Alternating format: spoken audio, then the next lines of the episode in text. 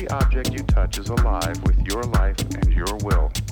If you rap your knuckles against a window jamb or door, brush your leg against a desk, or catch your feet in the curled up corner of a rug, or strike a toe against a chair, go back and repeat sequence.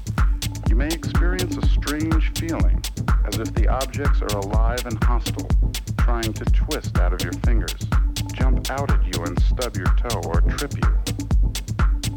You will be surprised how far off course you were to hit that chair, that window jamb, or door. Get back on course and do it again.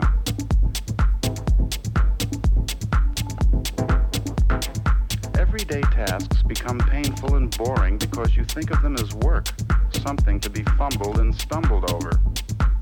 Overcome this block and you will find that DE can be applied to anything you do, even to the final discipline of doing nothing. The easier you do it, the less you have to do. He who has learned to do nothing with his whole mind and body will have everything done for him. DE.